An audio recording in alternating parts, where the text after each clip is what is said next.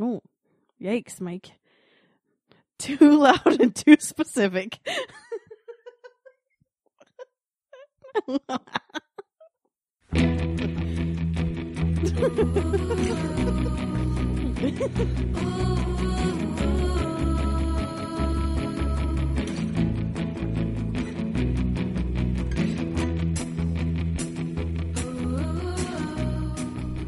Welcome aboard the Little Red Bandwagon. We're a twice weekly podcast dedicated to celebrating the radio show turned podcast, Too Beautiful to Live. On Mondays, we give you a recap of the previous week's TBTLs, but on Fridays, we like to bring you a different kind of uh, piece, maybe an appreciation piece of some kind. And a lot of times, we will do interviews with tens and find out their origin stories and how they got involved with the show and how they started listening and all that. Christy will take care of that interview when the time comes. She joins me from the Scott's Miracle-Gro studios in Lynnwood, Washington tonight. Christy Wise, the nice lady, hello. Hello, Mike. It's been so long. It has. It seemed like we we recorded very intensely for about three weeks, and then we Then you got never spoke again. Yeah. no, I mean uh, you've been stepping back in a little more, and I've been stepping back a little more, just the way I like it.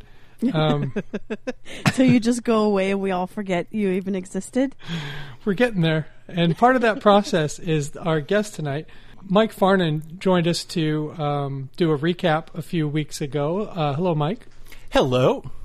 But we thought it was time for him to come in and do his. Um, uh, I, I, I don't want to say duty, but I don't think you can be a part of this show unless you've done this particular Well, type. Episode. also the theme of today is duty. Yes, yes.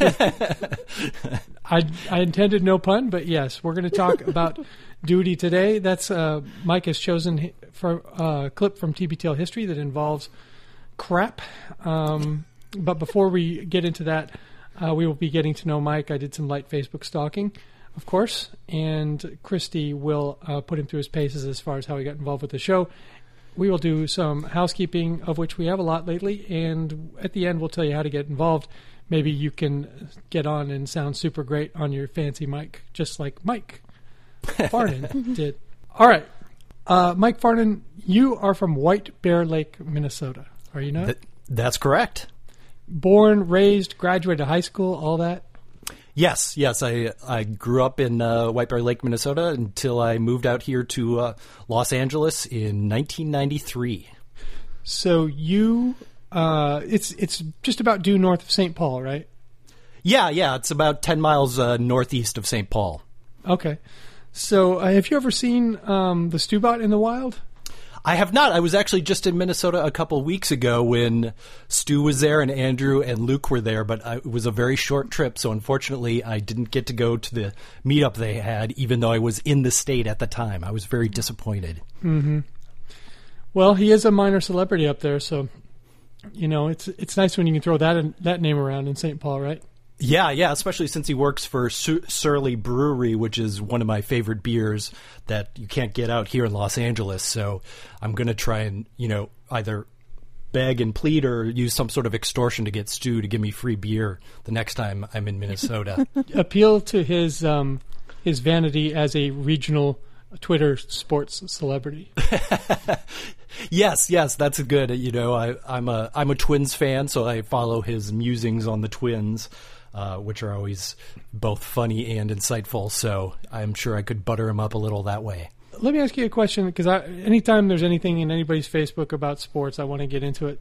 So, obviously, born and raised Twins fan all your life, still follow the Twins. Do you do you use the MLB app, or I mean, do you do you No, you- I mean I'm also a Dodgers fan, th- so that's where I uh, put most of my energy, just because the Dodgers are a much much better team than the Twins are. So it's much more enjoyable to follow them. they but, uh, certainly try harder to be good. that Well- cannot be in any dispute. It, and it hel- helps that the Dodgers have about 50 times the amount of money the Twins do. Right, for- right. So that kind of makes life a little easier for the Dodgers. So, Well, that was that was kind of my um, my next question was going to be when you move to a place and you you more or less move permanently. I mean, you've never gone back or moved anywhere else, right? that's correct. So, obviously you're a crazy sports fan like me, and like when I was a fugitive, I I became a Padres fan, you know, because I was a fugitive in San Diego. Oh, sure. uh, you know, you just kind of end up watching and, and rooting for the team that, uh, you know, where you're getting the most information and the most, like, um, stimulus, I guess. Well, yeah, and for me, part of the attraction of the Dodgers was for the longtime announcer Vin Scully, who retired yeah. just this last year. But he was so great that you know I kind of lost touch with baseball. You know, during my teenage years when I kind of turned into somebody like Andrew, who was you know actively condescending towards sports fans and jocks. but uh, moving to Los Angeles and hearing Vin Scully on occasion kind of sucked me back into baseball. So For those of you who don't know, I mean, obviously everyone's heard the name Vin Scully before, but um, not only was Vin Scully, I think Vin Scully was the greatest broadcaster of all time. He did it in a in a way that nobody does it anymore, and that is he did it all alone. Yeah, yeah, and and he also did it for 67 years, and he had just an encyclopedic uh, memory about event. You know, so he would tell stories about a game that happened 50 years prior and and what that was like to be there. So he really was a remarkable talent. And he just retired. This is his first season off. Um, yes. My my question for you about the Dodgers in particular, I didn't want to get this deep into it, but it, it kind of fascinates me. Time Warner still doesn't carry the Dodger games. No, Time Warner is the only uh, company that it's now Spectrum, but they're the only ones that carry the Dodgers because they Oh, way, okay. they way overpaid for it, and now the other cable companies don't want to give them what they want uh, to Okay. carry the games. I had it switched around, and I just think that's insane. Yeah, yeah, they they made just a terrible deal. I mean, it worked out good for the Dodgers because they now have all this money to play around with, but it's It's bad for the fans. it's yeah, it's terrible for the fans if you can't get that cable company. So uh, I'm lucky enough that that's my cable company. But yeah, for a lot of fans, Yeah, I think if I lived down there, that would have to be my cable company. I'd just Yeah. be like, oh well, you know. yeah, I, I guess I'm in on that. Um, or you would just steal my logins. Oh, absolutely. I I steal I steal You Christy's. Xfinity. I steal her HBO. In fact, last night I had to get her password again because Yeah, it I had mean, been so Silicon long since Valley. I've been stealing. I was stealing. Uh, what's the show with the with? I was stealing Westworld, and I hadn't really watched anything since then. But last night I wanted to get back into Silicon Valley, so I was like, "What's your password again?" yes, uh, I have uh, let my password out in the wild more than a few times as well. So yeah. Well, I don't know about Xfinity, but I know HBO doesn't give a shit about it. So.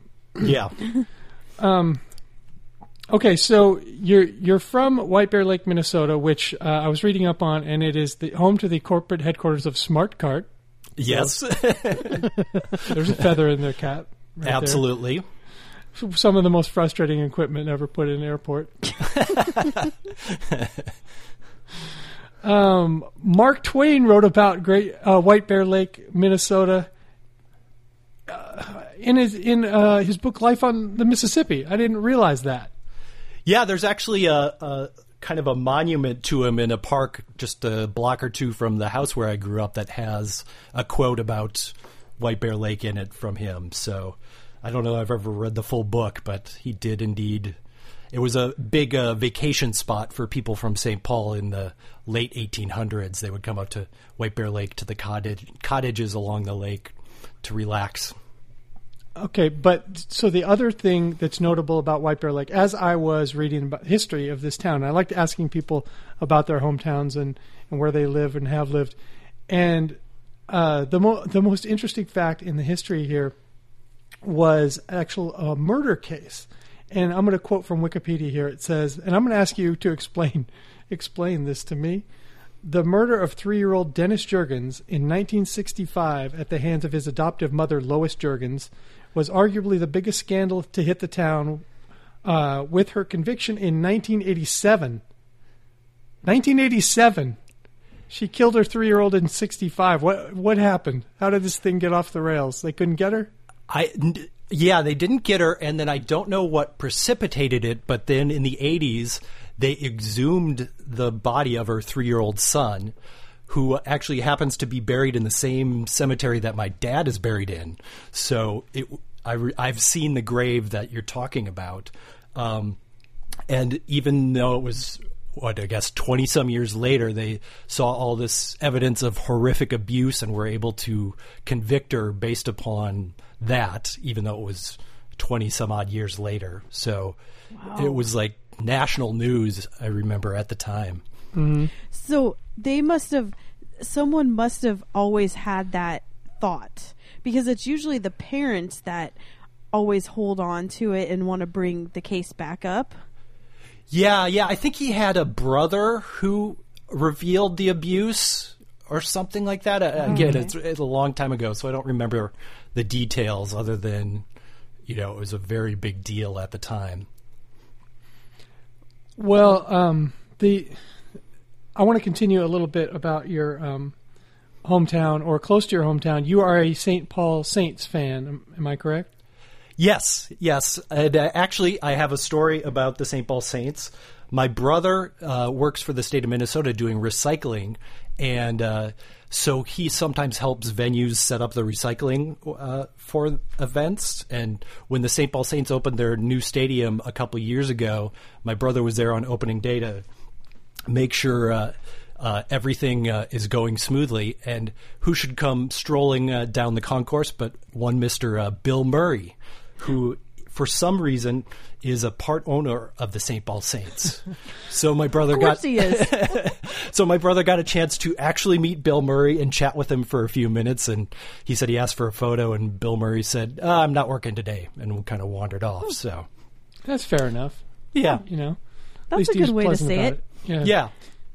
So that team uh, was originally owned, or at least back in the day, was owned by Bill Veeck, and now is is majority owned by his son Mike Veeck. Is that correct? Uh, you know, I don't know a lot of details about it. Uh, you know, I just kind of, I'm not super up to all the goings on Right. with the St. Paul Saints, but uh, I haven't even been to the new stadium yet. I, I went to a few of the games when the uh, at their previous location, but just something, you know, it's not a huge fandom, just something to entertain me. Well, it's not. occasion. A, it's not an affiliated um, team with Major League Baseball. It's a, it's probably the most famous independent uh, baseball team in America, I would think. And I'm I'm sort of fascinated with independent leagues. And Bobby sent me a book recently that he'd read called "The Only Rule Is It Has to Work," and it was by the guys who do the um, uh, uh, Effectively Wild podcast, Oh, sure, which about uh, advanced metrics in, in baseball. sure. it's a really sure. fascinating read. I, I'll, I'll mail that to you, Michael, so and we'll keep that chain going. yeah. um, that sounds interesting. As someone who's who's into into independent minor leagues, uh, and and Bill Veeck uh, from back in the day, who did own those, he wrote a couple really fascinating books. The first one was his autobiography, was Veeck as in wreck, and then he wrote another one called My My Life as a Hustler or something like that, and it was about all all of his years owning in Major League Baseball when he was sort of an outsider. He was the guy who did um, uh, Disco Demolition Night in Oh, sure. in uh, in Chicago, and I think Ten Cent Beer Night. Um, Oh no. I Yes, think the, I've- four, the I've heard Disco Demolition stories. Night ended up with the outfield completely on fire, and then Ten Cent Beer Night I think got canceled. The game got canceled somewhere in the middle because you know Ten Cent beers. You know, Yeah, I think imagine uh, them doing that in Boston. Were like rushing the field or something. yeah, Yeah. I've, I've been to a game in Boston because my brother went to college at at Boston University, and I remember I was in the outfield, and I say conservatively 15 to 20 fans got kicked out of that game. Like just every half inning, there would be security guards pulling some crazy fan out of the stands and kicking him out. So it's uh, That's Right. part of the show, right? yes, absolutely. You go to Safeco Field and you just watch kids eat goldfish, and you know, Right. it's like it's just two and a half hours of snack. You know, Yeah. yeah. so you ended up going to uh, USC. You you went to uh, film and TV school there. That that's correct. Yes. That's pretty prestigious. Nice job by you. Why? Thank you. I hated it.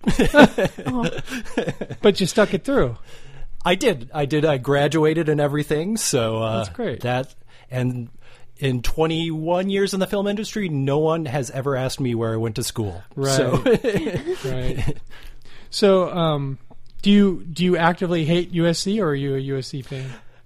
no, no, it. Uh, you know what I didn't like about it just was for going to film school, we didn't get a chance to make a lot of films. It mm-hmm. was very kind of bureaucratic, and you know, you have two years where you're doing nothing but general education classes, and mm-hmm.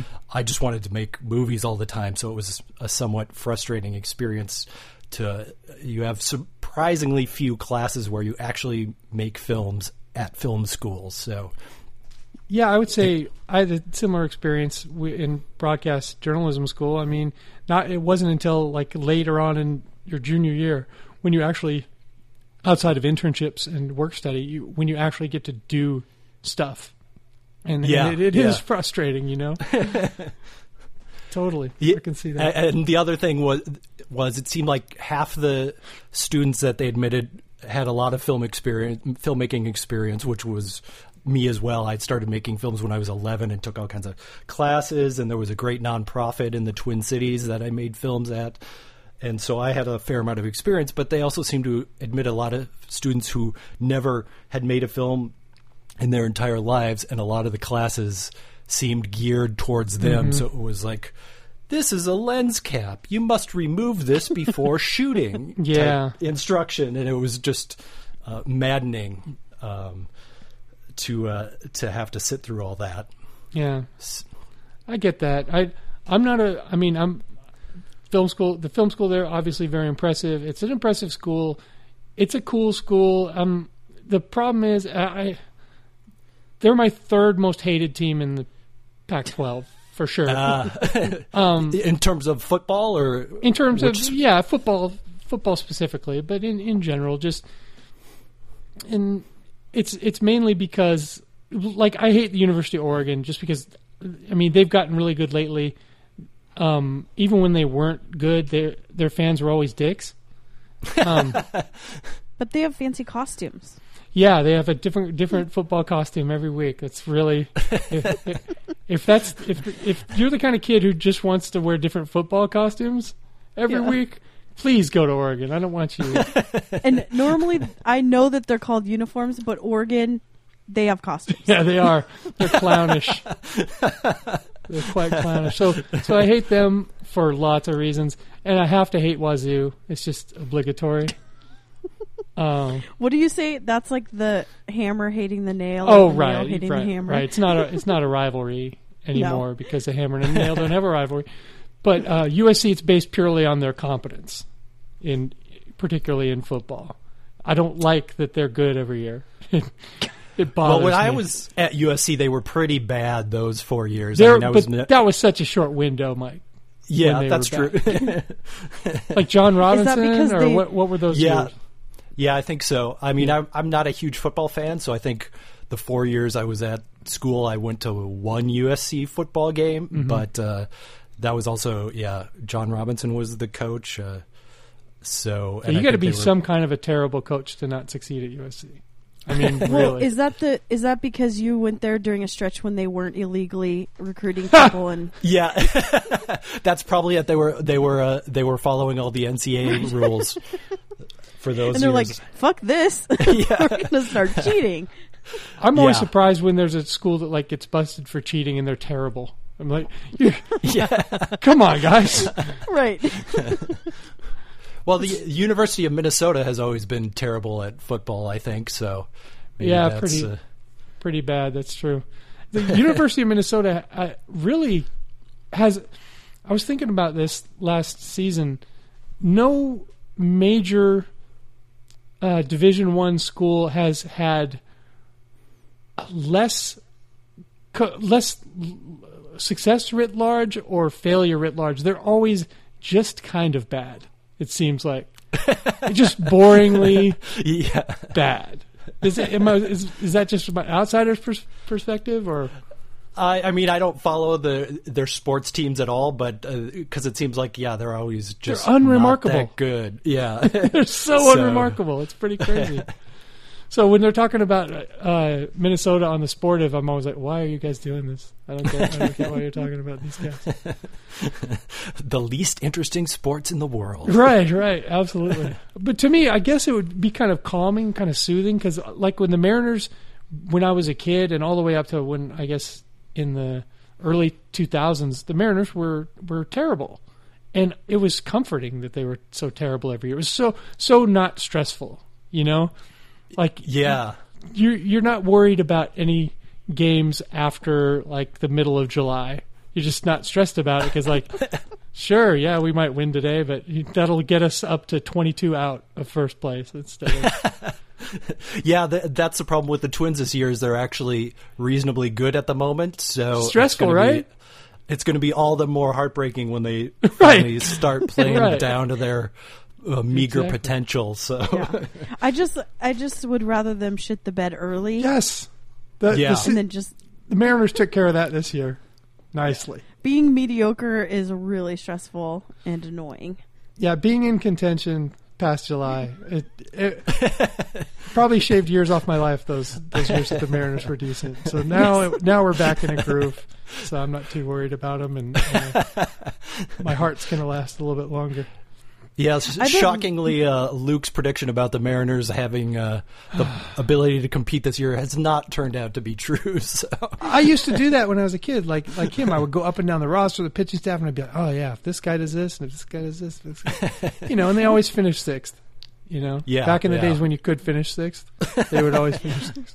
I bet they could figure out a way to do that this year. this year, yeah, get out of the way, Angels.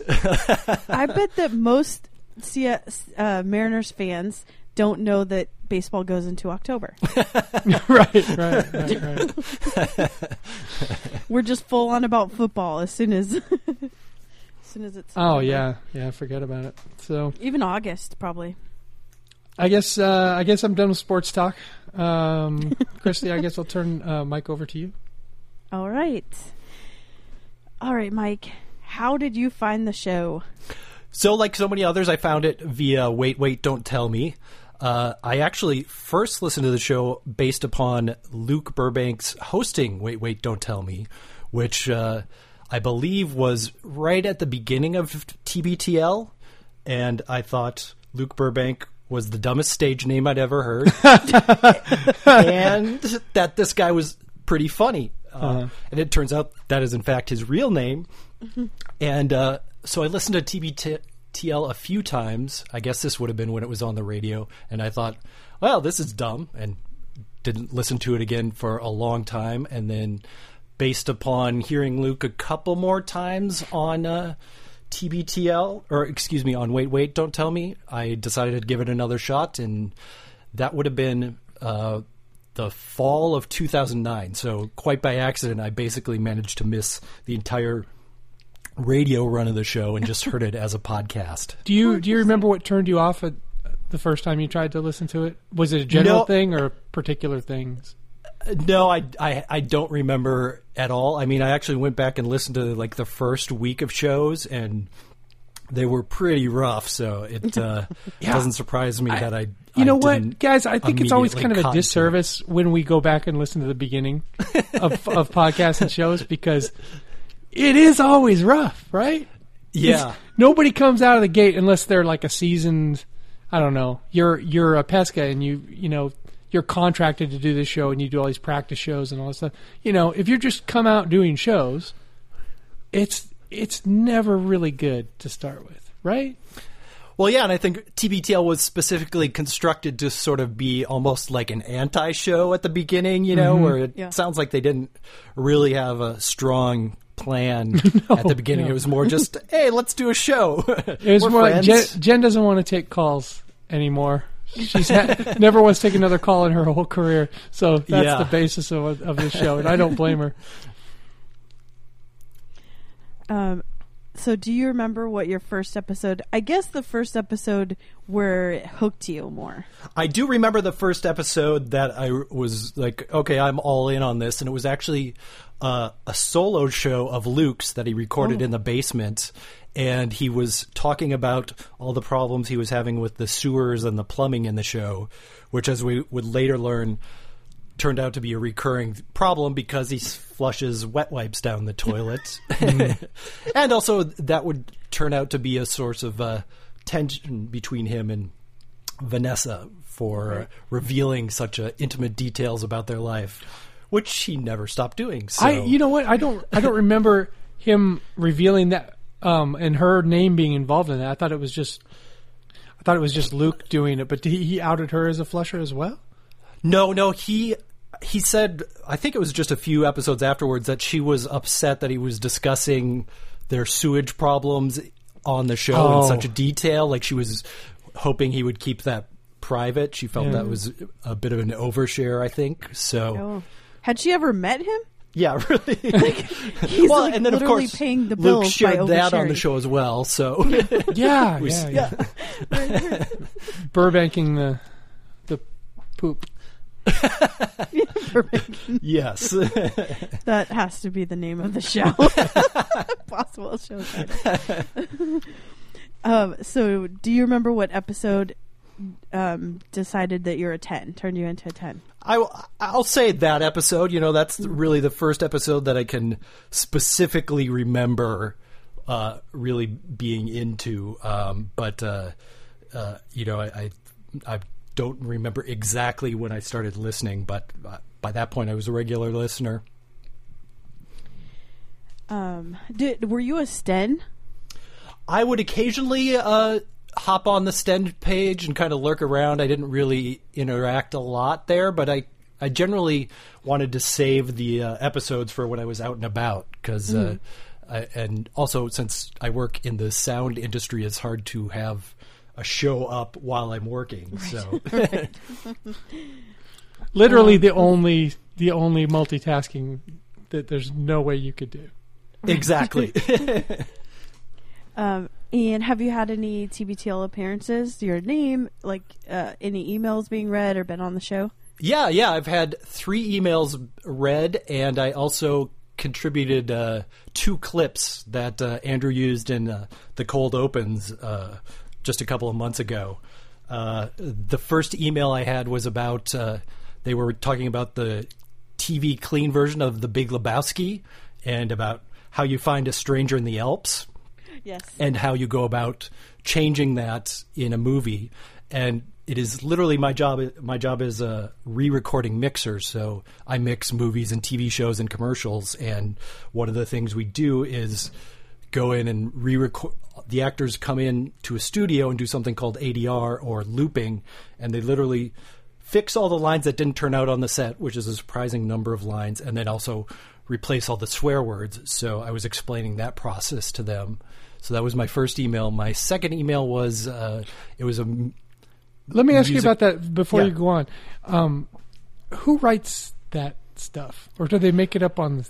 You know, well. My point was I don't know this for sure, but I'm 99% sure that that was uh, the uh, Coen brothers themselves. That line is just too bizarre Right. for them. that's what and I they're was no- ask. Right? they're notorious control freaks as well. But usually it's just the actor makes it up on the spot. Okay. You know, you're, you're kind of just. We usually don't put very much effort into it because it's silly and you know there's there's not a lot of time. So it's like, eh, just put something that roughly matches the, your lips. you Are know? there are there go tos for each word? Uh, n- not necessarily. I mean, I'm sure it's not something I do, uh, do supervise that a lot. Usually, there's somebody whose job it is Uh-huh. specifically to record ADR. So, like a like uh, there's a director. yeah, there, there's usually an engineer and somebody who's uh, assigned to supervise that. Okay, Uh, gotcha. So, yeah, that's uh, yeah. Usually, it's just that's that's part of the reason why it's so funny to hear the Big Lebowski is because the line is just so unusual and creative. you know, It's a classic. In your yeah. business, you'd call that a classic. Absolutely, that, that's a, a great piece of art. So, um, yeah. So uh, the second email I had was a suggestion for music for your weekend, which was a, a French rap song called uh, "Je suis instrument," and I was also correcting Luke's uh, pronunciation of the French singer Françoise Hardy, and and Luke made the point. I probably knew that, but it feels weird to pronounce French words correctly a lot of the time. Yeah, you got to put the stank on it, and you just don't feel confident enough to do it. Uh, Well, it it's does it, take a turn for the douche quick. yeah, it's tough because I've been learning French for about the past seven years now, and so and my French teacher, who's a native French speaker, is extremely strict about pronunciation. So I've had that drilled into me. So when I'm just out, you know, in everyday life, and I come across a French word, it's it's always like, so do I pronounce this properly, or do I sound like a normal human being speaking English? So I understand that uh, tension. So. because um, they're on the NPR station here in Austin. There, um, there are a lot of stories with Hispanic names in them, and there are also like uh, I don't know, presenting sponsors of local shows that are Mexican restaurants, and, and a Oh, lot of sure. times their their write ups include some menu items, and they always get the Hispanic people at the station to do it because. The, you could tell the white people don't like doing it because they're like, I I can do it, but it's going to sound really douchey coming from me. Yeah. you know? And uh, so, yeah, and then I just had a third email read a few weeks ago when uh, Luke and Andrew were having one of their spectacularly uninformed uh, uh, sport ball talks about uh, sending uh, baseball players down to the minors and uh, releasing players, and God. they couldn't figure out. Oh my some- God! Thank you. yes. Yeah, they couldn't figure out why some player had been from the Mariners had been released. So I wrote to explain a little bit how that works. I started sending an email, and then I was like, um, I don't know. I can't throw these pearls before Andrew. Well, what I love about Luke and Andrew's sport ball talk is they're so passionate and so ignorant at the same time. Yeah. It's a it's an interesting dichotomy that they manage to get so worked up over anything, but they don't seem to know many of the Yeah, they don't quite understand basic it, facts but they're about really the uh, sport. they're really worked up over. Yeah. Um, Mike's doctor actually told him to stop writing emails because his blood pressure got too high. Yeah, I had that. I I had that with uh, writing Luke uh, dieting advice. I tried Oh. tilting at that windmill for a little while, but realized that that was just making me crazy, and certainly he never paid any attention to it. So right. yeah. Uh, so yeah, that was the third email that I had, and then the two uh, clips that I submitted that Andrew used were from the show uh, Detr- Detroiters on uh, Comedy Central, which, if you haven't seen it, is a very funny show. I highly recommend it. It's about two guys who run this tiny little local ad agency, uh, and they make all these very weird and very bad ads in the city of Detroit. But a recurring theme on the show is hot dogs. So there are all these great jokes about hot dogs on the show. So I uh, submitted a clip where a doctor is uh, interviewing one of the lead actors, and he says, "How many hot dogs have you had today?" And the guy's like, "I don't know, maybe five or six. And he says, uh, uh, "Or actually, no." He he kind of says, "Why do you ask that?" And the doctor says, "Because your breath reeks of of hot dogs, and there's a mustard stain on your shirt." And he said, "Oh, I just had a hot dog bowl." And uh, the doctor's like, "What's that?" And he's like, "It's a bowl made of hot dogs." So that was one clip, and the other one was the two characters are talking, and one says, oh, "I don't feel very well," and he, and the other character says, "How many hot dogs did you have to see to have to eat today?" And he said, "Oh, four or five. And the first character says, "There's your problem. You're practically starving. Let me go see if I have any uh, desk hot dogs." So. That's hilarious. So Andrew uh, liked those clips and used them in a couple of the, his opens. Uh, this was probably a month or two ago. So those were my appearances on the show. That's awesome. Um, what is your favorite drop? Ah, so I have three drops that I really like. Of course, uh, the "It's a Tuna Bro" is uh, is a great Classic. one. Yeah, I as I mentioned, my brother went to Boston University, and I remember the first time I went there and encountered the Boston accent. There were times I literally had tr- trouble uh, understanding what people were saying. so that always reminds me of Boston and warms my heart. And uh, I also love the little sad uh, party horn that they use uh, as a drop. And then there's that one. Exactly, yeah. that always makes me smile when I hear that. And then there's one that ha- I happened across in a show I was archiving that they've only used like two or three times, but it's a woman just kind of matter of factly describing um, nicknames for Speedo. So she's like, it's the banana hammock, the grape smuggler, the Miami meat tent, and it's uh, you know it's her that tone. one was from This American Life, right? The the lifeguard episode. Yeah, I looked it up on uh, Lynn Pham's great uh, Marsupial Gurgle site, and it is from a an episode of uh, This American Life. Although I haven't heard that episode, so I don't. it's pretty good. I, yeah, what and, and yeah, when she was doing it, I was like, "Wow, this is public radio, and they're really, really, really going for this." yeah. yeah, so they it's funny because the I think it was uh, just uh, several years ago that he first used the drop, and then just recently he just played part of that drop uh, for uh, for a, a split second. So I don't know if he's working that back into the rotation or if it was some misfire or something. But uh, My current This favorite, which banana I, hammock um, season coming up. what's that's that? true. It it's banana hammock season coming up. so- Oh yes, I've been getting in shape for it, for sure. no, my my current favorite one, and I wish it had come out in time to be on our merchandise, our LRB merchandise, is too loud and too specific. yes, that's a good one. I started lis- watching uh, Rick and Morty based upon uh, that drop. Just so, that, yeah. yeah. It- Butthole it- flaps drop. Right. It um, works in so many different situations. Yeah. Yes. All right. And lastly, why does TBTL matter to you? well, you know, I love uh, both uh, Luke and Andrew. They both kind of represent various parts of my psyche. And uh, as it happens, uh, Luke and I are almost exactly the same age. He's four days older than I am. So a lot of his stories about either cultural references or growing up in the 80s I can really relate to.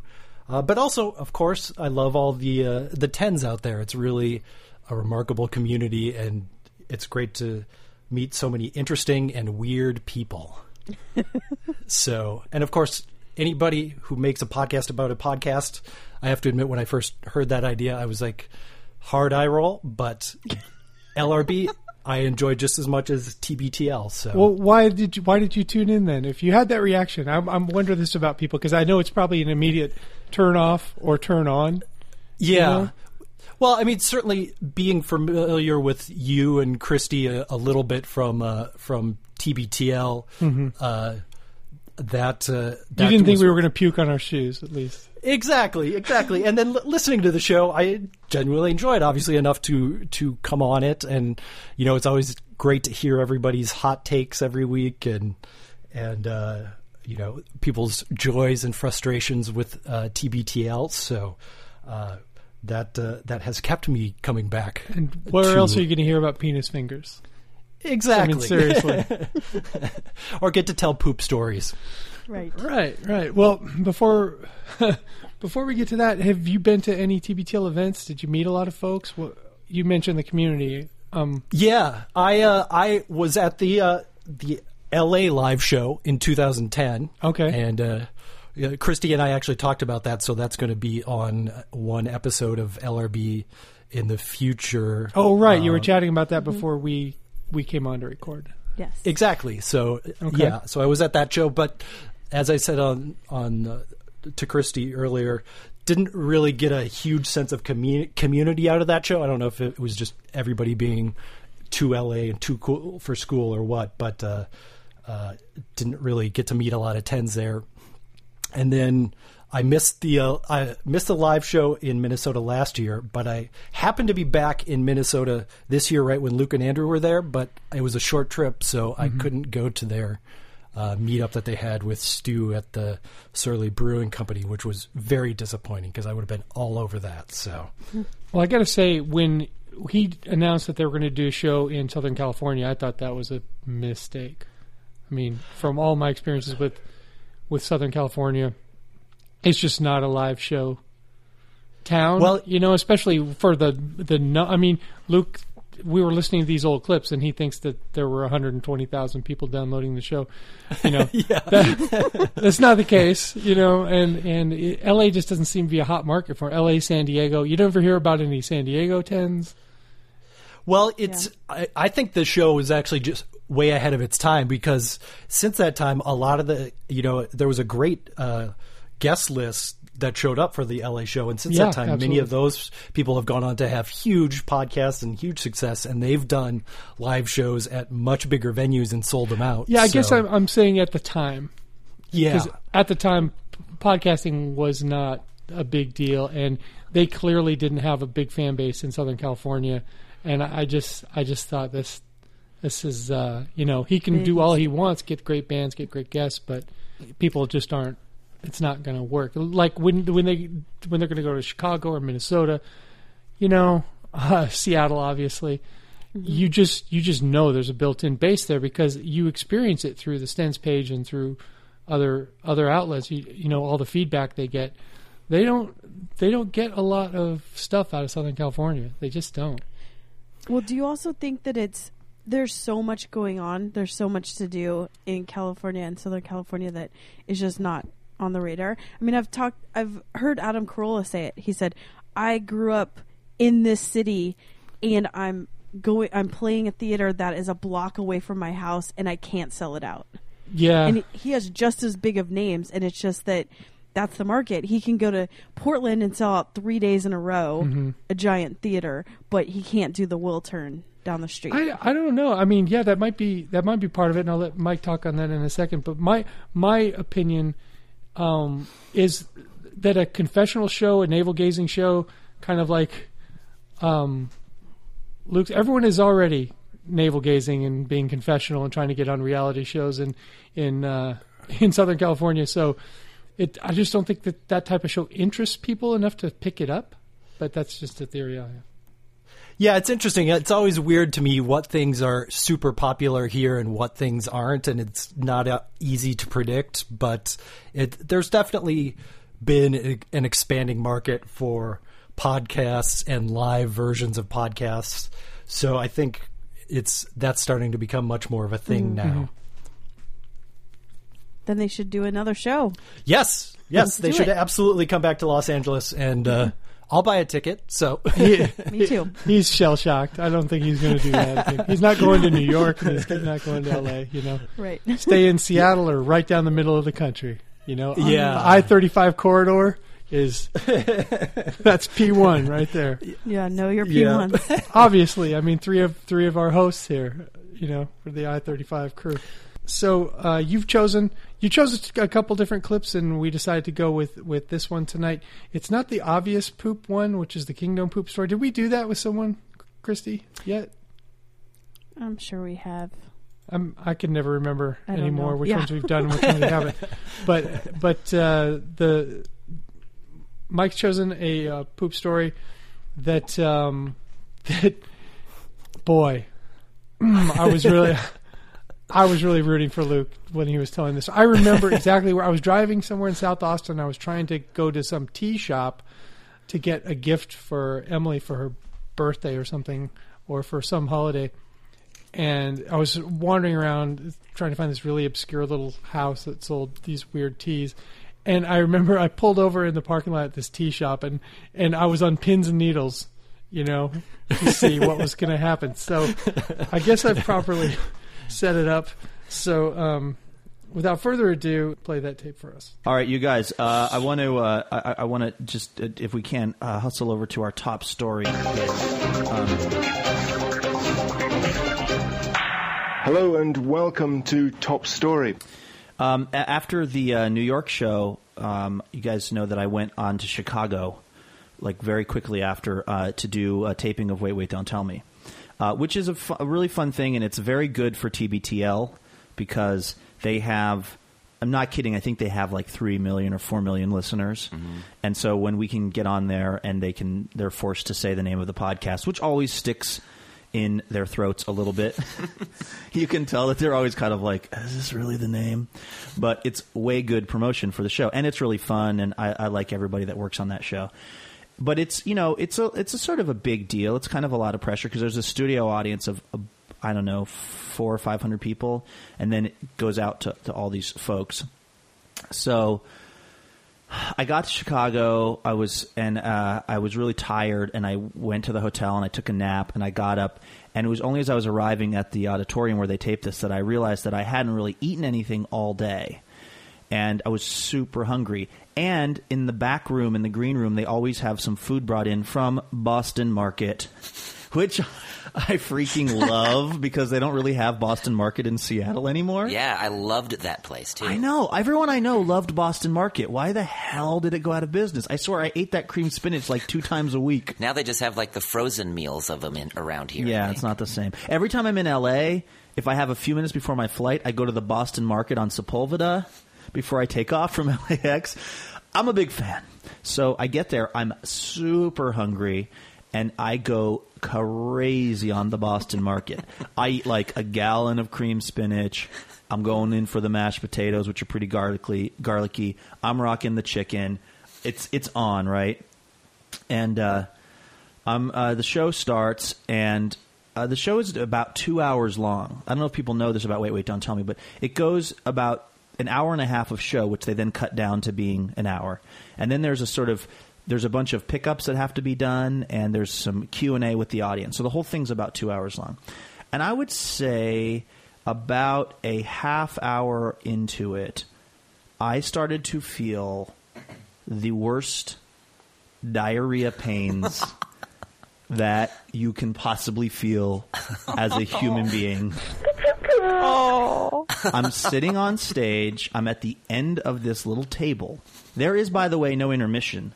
There is no halftime. This is a live taping. This is all happening in real time. They are recording the entire thing. There are no breaks. I start to have the worst stomach ache I have ever had oh. since I was 14 years old and shit my pants at a Mariner game. that was the last time I felt this kind of pain. And I am sitting there and I am thinking to myself, how is this going to end? like this goes this goes one of two ways. I either stop this entire production and go, "Hey, h- hang on, Carl Kasell. I'll be right back." And leave the stage, and then I'm in the bathroom and everyone's waiting for me. Can you imagine how like how like my my state of mind and my emotional sadness I'm going to be feeling in that bathroom as I'm sitting there with literally millions of people waiting for me. Yeah. If you count the radio audience. Or I shit on Roxanne Roberts. Those are basically my two options. It was unbelievable. I was sweating. I was having like flop sweat. People must have just thought, man, this guy is really nervous about being on this show. Did you have any gas? Were you sneaking no, out little? and I did not even dare. I mean, I did not.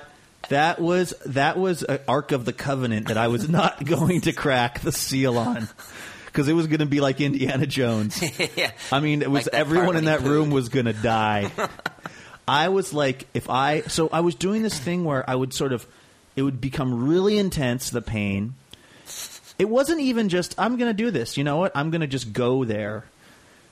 It wasn't just stomach pain, which is awful, but you can kind of do a thing where you leave your body a little bit, which, by the way, is what you really want to be doing when you're a guest on a comedy show Yeah. where you're taking a news quiz and you're supposed to be funny. What you really want to do is be hovering above the auditorium, not thinking about the show, because that's good. But with pain, you can kind of disassociate yourself from the pain. But there was also a tremendous amount of pressure. Yeah. The kind of pressure that made me think there is a point at which this levee is going to break. and um, probably Spike Lee is going to make a documentary about this too, because it is going to go down in history as one of the worst tragedies of the modern age. Because I, I was like, when this When lev- the levees broke, part two. exactly when the when this levee breaks, this is going to be ugly. And so I'm doing. There were really moments where I was like, "Oh, okay, this is happening. This is totally happening." And I would like sit up at the table and I would do some kind of butthole Kegel exercise, and just like. I would just like summon, and meanwhile, I'm asked answering questions about Steve Jobs or whatever, doing lightning fill in the blank. It was insanity. I really thought like this is going to go down as one of the worst moments of my entire life, and somehow by the by the the hand of God, I kept it together. But I mean, by the it was one of those things where when I when the show was over and I was able to run to the restroom, I was like, "Well, let's see what Santa brought." as I as I finally was able to use the toilet. And amazingly, he brought nothing. But I would have been unsurprised were there were there w- w- had the process started early, if you know what I mean. Yeah. That there were already wooden toys. that's exactly right. So, if my performance was less than stellar, if my jokes uh, could have been a little funnier, I just ho- uh, hope you guys will cut me some slack because I was. I mean, that was quite honestly. I'm trying to think of a worse. Uh, In terms of the my life, anyway, in terms of the high profile gigs that I get to do, that's probably the most high profile gig that I, I get to do right now. I'm trying to think of something worse maybe like you're quarterbacking a team in the Super Bowl and there's 20 seconds left and you have no timeouts. And you get, I mean, I'm trying to think of a word, even your, like your wedding, that would be super awkward, but you could just be like, I'll be right back. Mm-hmm. Like, Yeah. I'm, I mean, it would, again, be slightly weird, but it, it wouldn't be the end of the world. Like, I'm trying to think of a worse time when this could happen, and I'm kind of stumped. Stuck in New York traffic and you're a taxi driver, and like you have to be in that cab. Oh, yeah. Nowhere to go. Yeah, that would be, that would be gross, except it would only be happening. You're alone. Yeah, It's not being broadcast. that's But right. you have people in the back. yeah, but that's like two people. That's two people, yeah. You're not sitting on a stage in front. I mean, that was the, Well, we could spend a whole show on this. we- and we might, we just might. And then, of course, this is me, right? So that happens. It's over. I, I escape un, unscathed, and I'm going to meet the Chicago Tens, uh, who, by the way, are a lovely, lovely bunch of human beings. They're so great. We met up at this bar called Rossi's, which is just like totally rad dive bar in Chicago that I love. That was recommended to me by a ten. And I'm going there, and I'm thinking, Jen, you had said something to me about meeting uh, these listeners, uh, like we've been doing, uh, and you were saying you're a little worried that we're really demystifying ourselves with them. Yeah, I, I, I feel like once they're around us for 30 minutes, they realize how completely normal we are, and it's not quite as fun for them. Yeah, and, and I was like, you know, there really might be something to that. So I was like, I better try to be cool when I get there and be like, just be, seem extra special and awesome, so everyone will be like, oh, that guy Luke is cool. Did you like throw a quarter from across the room and it go in the jukebox? Yes. And like it started like Yes, I was the Big. I was the Fonz when I showed up, which was awesome. Hey. So I, I was like, I was thinking to myself, I got to be cool with these folks. I got to like totally let them know that like I am rad and it's worth listening to this imaginary radio show. And I get there, and I also said to myself, "Don't talk about the pooping story with them. That is like you want to look look up demystifying." and I get there, and I'm like, "Hey, anybody want? Anybody need a drink?" And and they're like, "Yeah, okay." I grab a couple drinks. I put the drinks down, and before the drinks had hit the table, I'm like, "So I almost shit my pants." That's awesome. I was I was like, I have no boundaries. I mean, now I'm telling it on the air, so I guess it was going to get out sooner or later. But uh, I, I I don't know. I, Sean, I mean, you you had a meetup in Seattle at the zoo with some people. Yeah. I mean, do you feel like are you worried at all that that when you meet the listeners, they're going to be underwhelmed? Oh, for sure. You know, I mean, because I don't know what to say. I'm like, oh, it's it's so flattering that they want to come there to see me or you, and so sometimes you get really nervous and you default to poo stories. you know, I mean, I'm nervous. I'll start t- telling something that I don't even want to talk about just to like have conversation flowing. I know. You know? Yeah, flowing like the poop almost was. yeah, I, I, I, how about you, Flash? You're going to have a meetup in Atlanta. Have you? Are you developing a? You always have a plan. This is your big planner. Do you have a new strategy for how to how to stay cool around the listeners and, and how to impress them? No, I don't have a strategy for that at all. But I do find that most people have a, a couple good stories in them. So if I just ask some good questions, usually I get to get a good story. You know. Yeah, maybe that's it. Maybe I need to stop. I need to stop like assuming that I have to fill the any sort of conversational pauses because that is t- uh, totally my move. I am very uncomfortable with silences in conversation, and if there's ever a pause, I will then just jump in and just head you know headlong and, and figure it out on my as it's happening, and then usually it's about pooping. Um, man, So the suspense, uh, whew, that was. I, I think I, I might have had to go to the bathroom again while I was listening to that because I just wanted to make sure that I was going to be near in case something happened to me when when we found out the result. But but he made it. Uh, why why did you choose this one, Mike? You know, this I think is one of the all-time funniest stories ever told on TBTL. You know, both in the way Luke tells it and just what happened to him. Like that has got to be the uh, nightmare scenario to not only experience severe gastrointestinal distress when you uh, can't go to the toilet, but to do so in front of a, a giant audience Oh, yeah. while you're the f- center of attention and being recorded and trying to be funny uh, is just like how could you possibly deal with that? And and then of course that Luke uh, took the time to share with us uh, this story in such great detail. You know, at, the end of the clip where he mentions, uh, I uh, met up with some tens after the show, and of course the first thing that pops out of his mouth is this story. So the, this is one time when Luke's lack of filter, you know, really uh, brought the gold to the TBTL audience. It was a it was a really great story, but I, I can't help but thinking the even better story would have been had he let loose on stage with that would have been the story of the the production assistants. Uh, wait, wait, don't tell me. There, yeah, it's well. Here's the interesting thing. So I went and tried to listen to that episode of of Wait, Wait, Don't Tell Me on the website, and brilliant. oddly, that show is missing from the website. The week before and the week after it are there.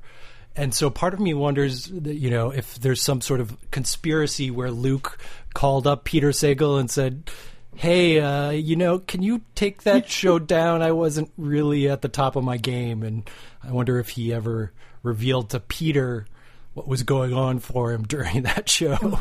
Oh, I would totally, I would totally tell the other panelists and, and hosts or whatever. I think they would just die. That'd be great.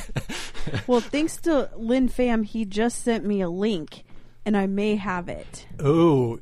It- So if I do, we'll put it in the show notes or yeah, at or please, please do because I want to listen to that show with that context in mind. And, It's and to really see- too bad that they they edit that show so heavy handedly because you would love to hear just a little bit like when Roxanne Roberts is talking and Luke going, "Oh boy." just some like deep Lamaze type Oh, breathing. you yeah. know, it's like or his uh, butthole kegels. As he called it. Um, I th- I love it when he said, "So my options were to run off stage or to shit on Roxanne Roberts." And, um, but now that we know that she's an uh, wait, wait, don't tell me cheater, mm, maybe he should have. yeah, really a, a little. Uh, that probably would have thrown her off. now her that he's game. figuratively shit on her, why not add, Yeah. add literally to the list? okay, so um, when I was listening to the to this clip, something surprised me, and it, it must be because I heard him talk about this. I heard him tell the same story in another venue. Either it was on Stack of Dimes, or maybe a secret show, or maybe it was a private conversation. But I rem- I remember him telling the story about how his underwear when he when he was done and he went to the bathroom and nothing happened, but his underwear was more or less soaked with um, uh, I don't know the technical term for it, but uh, poop juice, poop lube. I think he. I know what you're talking about because I think he later described it as some sort of jelly-like Yes. substance. Yes, I, where did we hear this, Mike? I think he must have talked about it again on uh, TBTL. Okay, because you don't Uh, listen to Stack of Dimes. I do on occasion, but so it's possible that Uh-huh. that's where he said it. I'm just but, so uh, glad someone else remembers this because Yes. it was driving me crazy. I'm like, when's he going to talk about the, the poop slime? Uh, yeah, yeah, yeah. It's I, I I thought that was in the initial telling of the tale, but no, he must have brought that uh, dazzling deed up at a And the, later the reason it, it came to mind, I, I we talked beforehand that we're each going to tell a poop story, and I said I didn't really have a poop story other than the one where she, I had a shart at Discount Tire the other week. but I actually, Oh, just that old story. well, it'll become you know it'll become uh, canon soon. But the uh, the poop story I do have is um, when I was in the hospital last time uh, for my amputation. I was in there for like nine or ten days because I had uh, some different complications and and so I was on um, all diff- all different kinds, maybe three different kinds of painkillers the whole time I was there. And you know, of course, I lied to them and told them that I was pooping so that I could go home. and then when I got home, and you know, and I'm dosing down on the medication, and it's finally something's finally happening, and I ate plenty in the hospital because the only the big impediment to me to eating um, f- during like the seven or eight months when I, my foot was broken before I went to went to get it amputated. Um, pain was getting in the way of my appetite. So when I was in the hospital and on the painkillers, I was eating. You know, so I'm full of food, full to the top of food, and it's finally time to poop, and I'm still kind of on painkillers or whatever. And I got this poop, and it it it really wants to come out, but it's like what do they call it when the baby like wants to come out sideways or something? Breech. Breech. Breech. right, right. And I can feel it, and it's awful, you know. And so, you know, hey, you tuned in for a poop for a poop show, folks. So get ready, get ready for fun here. So I'm sitting on the toilet, and I, I'm not peeing, but I, I hear what sounds like peeing, and it is that that um, lubrication or that poop slime just falling into the toilet. You know, just totally going to waste. Because because it's Wait, that's an actual thing? Oh yeah. oh yeah. Doctors, Oh, no. let's chime in on this. Doctor Rob, Doctor Jim. You know, we're very respectful of the, of the doctors on our show. We always call them by their first names. Makes them sound like TV quacks or something. You know, weight loss, Doctor Oz or whatever. So, yeah, that that that happened to me, and and I thought I, I thought uh, he was going to talk about that during that clip, and obviously Mike did too. Christy, you have no memory of that. I I feel like they talked about it maybe um during dog talk and why dogs need to have their Oh. anal glands expressed. That's a good yes. that's a good point. Anyway, I, I can't say I took it to Gross Town, but I mean, I, I parked us there for a while. I can say that. At least a drive by of Grosstown. Yeah. right. Christy, you don't like Boston Market?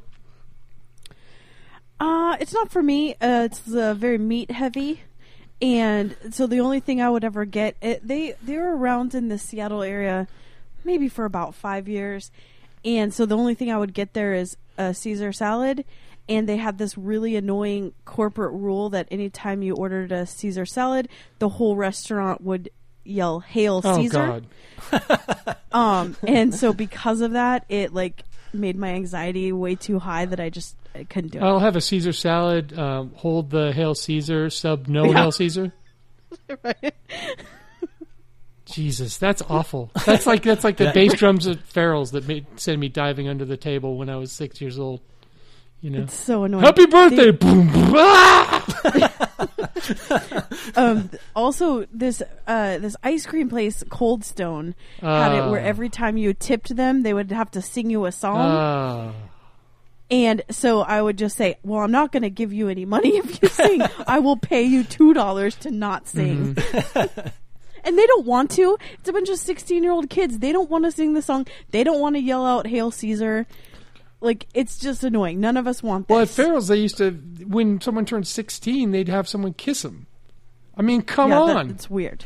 it's weird. People would go to jail for that now. right, right, right. Some Yeah, twenty-four year old harassment manager suit at waiting to happen. sticking their tongue down some sixteen-year-old boys. Yeah. Come on now, Mary Kay, knock it off. So, are we going to tell poop stories now? Uh, Christy, Yes. you want to you want to lead off since, since I took us to Groston. Let's let's just, let's park the car and walk around the park in the middle in the town square. Okay. Mine isn't about myself. It's about my best friend. Um, we met in a AT&T wireless training class in 2002. And uh, we were in this class for 10 weeks. So we all, it was a class of 20 and we all um, became good friends. And I, of course, started a club called the Cool Kids Club. And you had to fill out an application um, to be able to be in it. And we would all go out to lunch together. And so I would invite her, this person that was a stranger at the time, and she would always say, "Oh, I'm sorry, I have to go to my mom's house." And and after a while, that got kind of weird. Like, why is she? And so I said, "Are you letting a dog out, or I mean, wh- what's the reason?" And she said, "Well, honestly, it's because I have I have to poop like diarrhea every single day, and so I don't want to do it at work. And my mom lives." Uh, a couple miles away, so I go to her house to poop, and and then I can come back to class. And so now we have this thing of w- when you have to diarrhea, you have to go to mom's house, and she often poops her pants. Um, where like she tries to uh, fart on people. She thinks it's really funny, and that's often causing her to poop her pants. Um, from little tiny Mike size shirts to a full blowout. Um, And she's recently she's pregnant, so now it's even Oh, worse. I feel like I've never been pregnant. Knock on wood. Thank God. Um, but I just feel like your insides just don't. It's just like are fighting you at all times. Right. Ev- Everything's being crowded for space, so so she's often um, just pooping herself, just like randomly. oh no. so if anyone's thinking about getting pregnant, just know that a lot of poop and pee just like comes out of you at all times. Um, but she sends pictures of uh, the underwear and Oh, also no. the toilet. yeah. Well, uh, uh, little Ellie uh, likes to tell people, um, including her mom, who doesn't know any of these players in this game, uh, that Katrina poops her pants and she's an adult. So those are that's my poop story. Mike? Okay, so, well, like you at the uh, tire store, I uh, pulled the trigger on a fart that I was absolutely sure was just a fart. Where But- were you? Well, this is the bad part of the story. I was on the bus at the time. No! Oh, it gets worse. I was almost at my destination.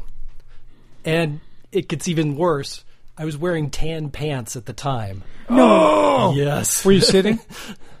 I was sitting and I had that horrific moment when I pulled the trigger. Warm. And I realized warm feeling. Why is it feeling. warm? Something This here be warm. has gone horribly wrong. and, I'm cor- and of course, I'm darting around looking at other people uh, on the bus with me, seeing if it's evident, you know, what happened, and if people can tell if I'm stinking the place Do you up. have a sweater, Yeah. a jacket? Do you have anything Nothing. you can? I am just there myself. So I kind of gingerly get up and sort of stand by the door with my butt away from everybody. Did you did you know of- you had uh, did you know it had uh, it had uh, breached the the outside? I knew I had breached the levee, but of course I couldn't bend in any sort of way to No. uh, to. Uh, You have to like squeeze those butt cheeks and like walk home as hope fast as for you the can. best. Well, what I had to do was get on the bus back in the other direction to go home because I wasn't anywhere near my apartment. Oh, I thought you were on your way home. No, I was almost at my destination, No. Ah! and so had to wait If for your a bus to come the destination other isn't direction. a place where you can buy some some new pants, then Yeah, no. Yes, home So- home it is. So that was the longest wait for a bus I've ever had in my entire life. Oh! did you just then, did uh, you just uh, lean up against a building? What was your? Yes, yes. I, I leaned up against the bus stop and tried not to make eye contact with anybody. Yeah. And then hey, I you guys smell kind of- that? Wow. What, and then I finally a bus came and I get on and I just try and stay as far away from everybody as I can and ride. Did you until- sit? down? Yeah. Did you sit? Yeah, Christy, No, I, I stood because I didn't want to, Yeah. you know, do further damage to any bus seat So that, you're a that good somebody person. else Oh, so nice. Yeah, good would have to there. sit in. Uh, and then, of course, got off at the stop, step, uh, the stop uh, closest to my house, but it was still like a 10 minute walk home. So I had to do like the toy soldier stiff legged walk Yes. all the way Longest home. walk of your life. Yes, longest walk of my life. Goose stepping the ho- whole way home. Goose stepping the whole way home, and I get home ta to take off my pants and assess the damage, and I look, and it could not have been more obvious what I had done. Like, had I been How wearing, big was it? It, Like, it wasn't a huge quantity, but it was a very clear stain that ran from my butt all the way down my pant leg. Oh, So had I been wearing a, a shirt that said "I have just pooped my pants," it would have been less obvious what had happened to me. So I'm sure there were at least a few people on the bus who saw me and were like, "That guy's pooped his pants." So that We we had my my good friend story. from prison, a big country, on here, but uh, I'm not sure if we told the story about the time he had a blowout on the basketball court. and I think maybe he you say did it didn't that actually story. happen? Uh, I don't know if he denies it. I don't care if he denies it because I uh, You were I was there. there and I have witnesses, including Jeff, who you know because Jeff was a huge guy. They would guard each other, and and uh, once it was pointed out that Big Country had sharded on the basketball court, you know, um, you're going to score a lot of points at that at that point because nobody's coming near you. So they would just toss the ball to Big Country. He'd turn around and lay it in because Jeff's standing in, in the opposite corner of the court. You get a clear lane to the basket. Oh yeah, you know, Country wasn't much of a basketball player, but he had a spectacular day. He, he was like Ice Cube. he had a triple double that day because um, I had this old. I had a, a boss that I called Old Balls. Um, uh, Luke actually talked about him on TBTL a couple times, and he came to the door. He would always come in about an hour late than me, and he he was knocking on the front door of the. We had all glass um, window. He was knocking on the door, which I don't know why because it was open. And he, I saw he was just in his. He always wore a suit every day, and he had no pants on and no underwear, and he was just standing there with a shirt and a tie and a jacket. And I said, "Oh my god, what happened?" I mean, he was like 85, so maybe he forgot to put pants on. I, I don't know. like you never know with this guy. And he goes, "I just shit my pants. I shit my pants and I shit up the I shit up I shit up the bathroom." And I said, "Oh, okay, oh, okay." And then he had his pants in his hand, and then I um, called all the people that worked at his house, and we got him, we, we got him new pants.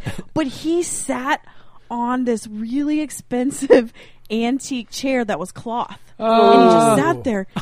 And then he told me to call the building and tell them that a homeless that he saw a homeless person um, messing up the bathroom. and stuff man. to say that was the third time he pooped his pants at work.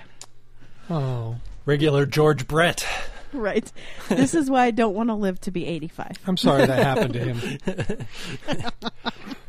My uh, my job at, at summer during uh, during college was at a healthcare supply company, and so I would ship out just crates and crates of adult diapers, and uh, I would just think, oh, I hope I never have to use these in my Yeah. lifetime. You know, Yeah, we have quite a Yeah. bit of them here at the house, but it's it's for period flow. Different Yeah, reasons. it's for- it's for period reasons. It's for heavy heavy flow, and you know, no shame in that at all.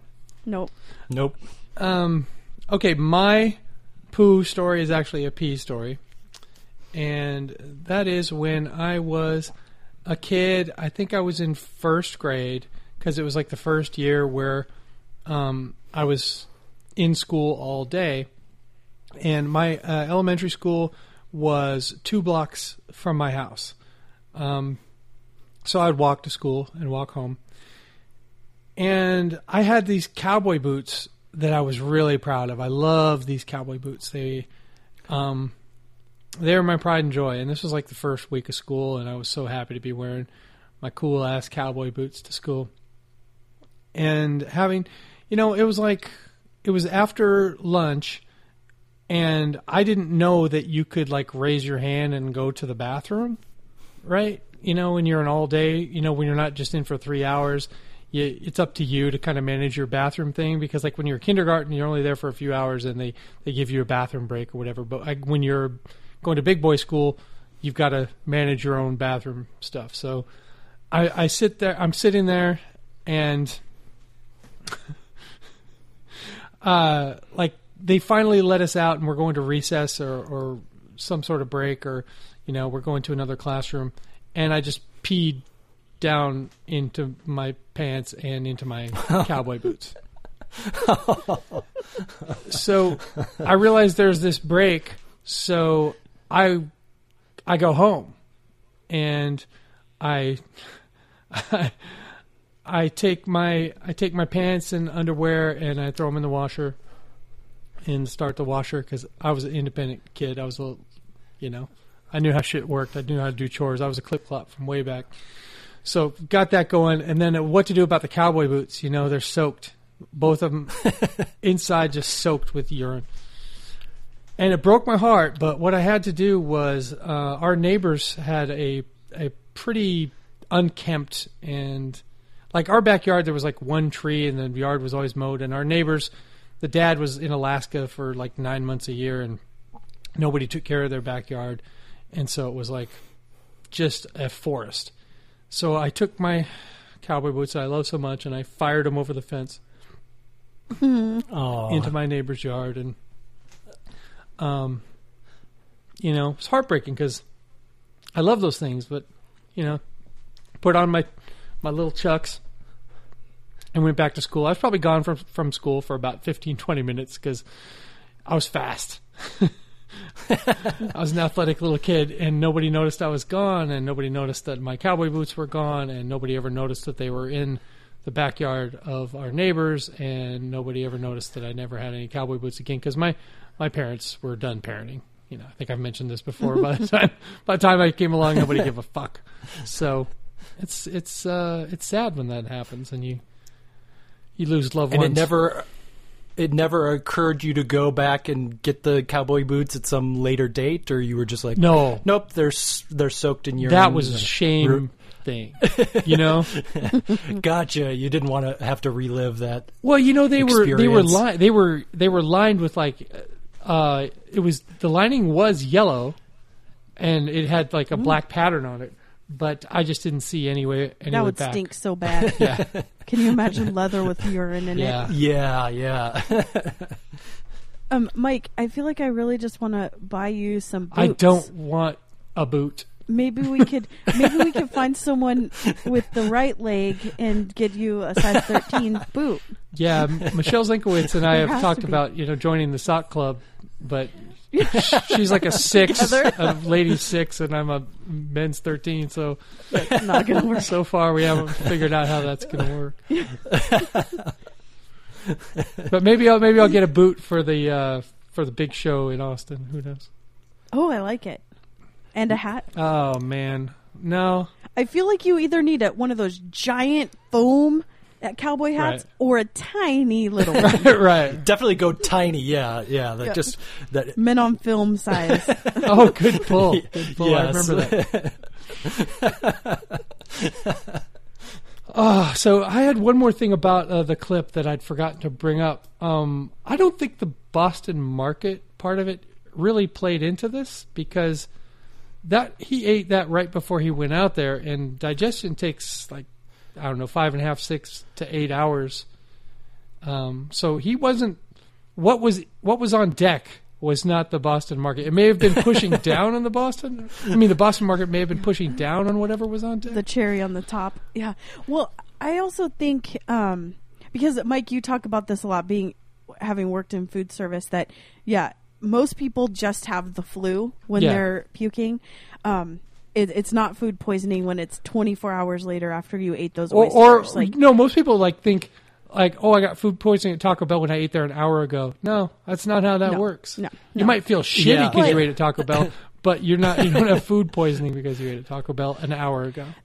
Because that's going to take Right. about What eight this hours could average. be though is if Luke was doing one of his craziest diets, which he probably Sure. was, where he was only having coffee and Right. turkey, and then he went in and ate his weight in cream spinach and hail Caesar the salad. That's gonna mess with your your gutty works. Not Yeah. necessarily that it's food poisoning, but just like your body is saying, "Oh no, what is this Mm-hmm. food?" Yeah, if your stomach's already started to cramp and whatnot from something you'd eaten eight hours previously, and then you pack a bunch of food on top of that, that cannot be good. I know I've gotten food poisoning really badly three times in my life, and it is just like a wrenching gut pain. So if there's anything else there, it's certainly only going to exacerbate the problem. You know, Or if he, I think he said he starved him, like he hadn't eaten all day, so he'd probably starved himself, and then the day before that, only eaten whatever, and then you just add coffee to Mm-hmm. this, yeah, which is a laxative, normal, uh, you know, a natural laxative. That stuff's gonna It's like come your out. your yeah, it's a ticking time bomb. It's like your a way. pregnant friend, but instead of a baby growing inside, it's like a bunch of cream spinach Carbs. and and uh, garlic mashed potatoes. It's a carb baby. So that that food baby is pushing down on on whatever poor decisions you've made, you know, in the in the other hours previous. I kind of wish, and also we know that he had gone from the live show in New York to this. So who knows what kind of bad decisions he was making for days before. hmm Drinking, getting Yeah, drunk that- with Eugene Mirman, or Lots of pizza. yeah. And so the, it's just a, a recipe for disaster. But how many of us wish that this had become a Stand By Me Barfarama situation? that is a great reference. Well, that would that would be Fortunately, awesome. fortunately, the, the diarrhea thing doesn't work like the like the barf thing. 'Cause, Like if like if uh, Farnan has his uh, diarrhea on the bus and then someone catches catches wind of it and then they're like, oh, now I got it too. Yeah, yeah. It may it may make them Although barf, could but not, they're not going to diarrhea. Over yeah. it. Yeah, yeah. I could definitely see somebody's diarrhea inducing somebody else to barf. right, but right. yeah. That is at least if there's one good thing about having diarrhea is that it's not contagious. So- Also, if you could if you could diarrhea on demand, that would be that would get you out of some jams sometimes too. I think. oh, I gotta go home. Like an oh oct- boy. I'm out. like an octopus with a with right, ink- right, right, right. Oh, little squirter. Oh, I'm sorry. I can't do the project today, guys. Hey, you, I gotta go. Yeah. Uh, do either either of you have anything else about the clip? Uh, no, I think uh, that's it. Uh, I mean, I do I do love how Luke says, "Oh, I didn't really want to tell anybody about this," and then I saw some tens, and I immediately told everybody about it. You know, just uh, I had diarrhea on the show. it, it, Oh, I love. I would. Tell, I would tell that. That's hilarious. Um, I think I'm always going to say if if I ever have the situation where I poo my pants, I'm going to say that Santa brought wooden toys. that needs to be the new code, well, Santa brought they brought him to mom's house. right? Stop by mom's house, but Santa had already delivered the toys. So well, there's also the the story that a listener told on TBTL about having uh, diarrhea on a boat. And, oh, you know, just a minute, Ron. Yeah, just a minute, Ron. So that's one that always pops into my head when when uh, things head sideways. Is Right. just, just shout out, just a minute, Ron. All right, uh, Christy, you want to keep some house? Sure. Um, I would like everyone to archive. And in fact, Mike was our first winner of the raffle. I was. Absolutely, I got all kinds of great stuff. yeah. He's uh so he's done. He's on his sixth week right now, and he was entered to win, and he won lots of great Seattle-based prizes. And uh, so everyone should do that. You get for every day that you. He do, also you got Aplets and into a Cotlets. Let's not forget that. I Right. did. We threw those I did, and directly. they're I salute- still sitting on my. Uh, they're still sitting on my shelf. I had that one, and they were disgusting. So thank you, And- Jeremy, for that. and you know that those have probably been at the store for 10 years and You can unload them all- on uh, on eBay or Pinterest as doorstops for dollhouses. Well, what I was thinking of doing was just going out on Santa Monica Boulevard here in West Hollywood and just laying them on the street because people will pick up absolutely anything here and just Oh. seeing how long it took before somebody walked by and and took them away. So Oh, maybe I'll yeah, do a that's a little sociological experiment. Even even Abby would turn up her Oh. nose at that. And there are calories in there, and that, so that means a lot. right they're they're pretty disgusting um let's okay and then go to our if you're going to buy something from amazon and you don't already uh, support some charity because they have a really good charity program which i shouldn't be pitching but um, go to littleredbandwagon.com slash amazon and buy stuff and we'll read off the weirdest stuff we should do that again um, we should pull those I'm sure about half that weirdest stuff is stuff I've ordered using your link. So. surprisingly, it's Meredith do- usually. I know I do a lot of weird ordering for work. So I just recently bought four Echoes for work, um, or Alexa. Or did you buy one echo Alexa. and then it just echoed four times, or three times? yeah. uh, let's see. And yep. Oh, and go to our website littleredbandwagon.com because we have merch. It's pretty awesome. Yeah, It Should is. I just ordered my T-shirt. It's expected to arrive tomorrow, so rar for that. I'm going to have a hoodie, and I think um, Emily has Tote ordered a tote bag and a T-shirt. So Yep, that should be coming soon. Um, hopefully by the Austin show. If you ordered in time, hopefully people will have it for the Austin. well, it's show. about to go into the hundreds every day for about four months. So I need that hoodie to to, to stay warm. Maybe Mike, maybe we should get you some LRB underwear for those Well, times. my my idea was to do uh, an LRB uh, crop top. You know, nice mesh, and then you know at least the king of Thailand would Sure. order one. Yes, that's true. That's You know, um, one time my dad used to travel a lot when I was uh, young, and because he, worked for J.C. Penney as a uh, auditor, he would he was a certified internal auditor, and he would audit the department stores. And so his territory was the Northwest, but Penny's was and I think still is um, located out of Dallas, like the home office is in Dallas. So he would go to Dallas occasionally. And one time he brought me home a shirt, a Texas A&M shirt, and it was a half shirt. And I was in like high school, and I started wearing it to go like play pickup basketball or whatever. And and uh, you know I didn't mind how it looked. You know I had rock hard, you know, fifteen year old, sixteen year old abs. I wasn't ashamed of that. but then like I got to college, and I think I was like we went to like a wet T-shirt contest, and the girls were all wearing shirts just like my Texas A&M shirt, and I was like, "Have I been? Was I? Oh God, I was wearing a girl's shirt, and I'm still on the fence about that. Emily thinks it was a boy shirt. I'm not so sure. It was the '80s. I- yeah, Uh, As a child of the '80s, I definitely remember guys wearing crop Okay. shirts uh, from time to especially time. in Tex especially So- a Texas one. But if it was a lady shirt, just put on some lady stirrup pants. exactly. Some leg warmers while I'm playing basketball over at Green Lake. Yeah, it would have been would have gone over really great. commit. All right, uh, how to get involved with the show? Um, be like Mike. Uh, go to little, littleredbandwagon.com and uh, fill out the form.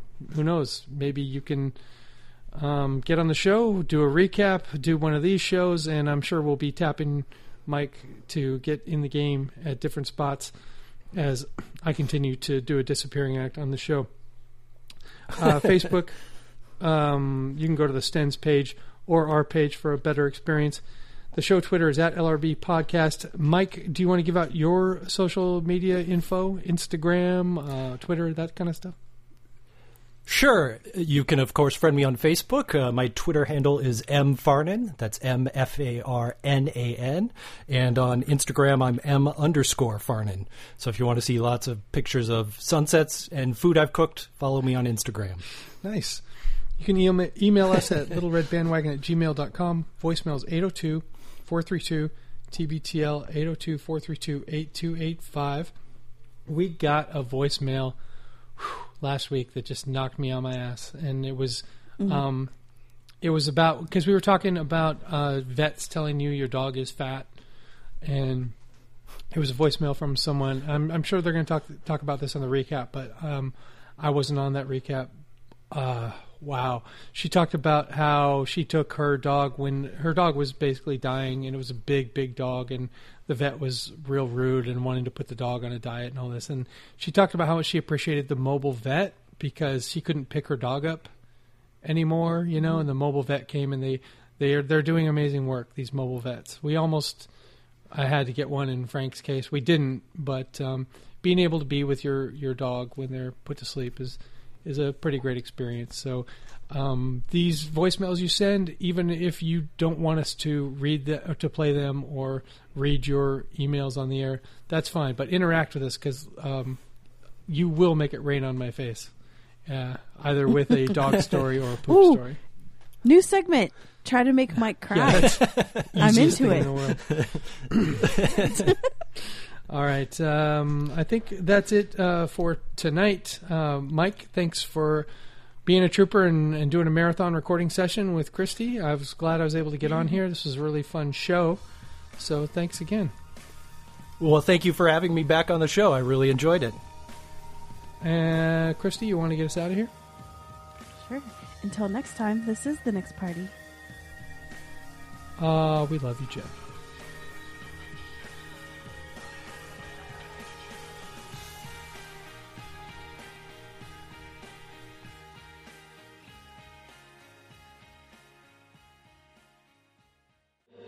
Nailed it.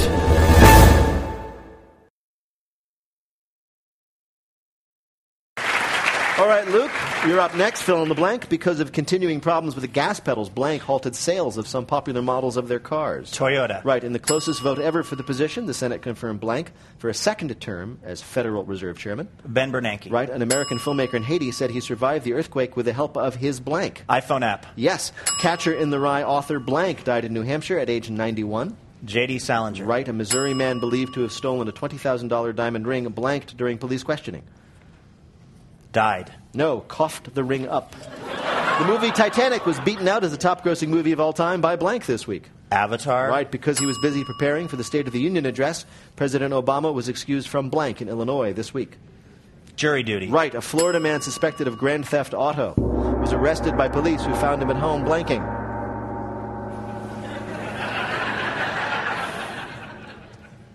Playing the game Grand Theft Auto. Of course.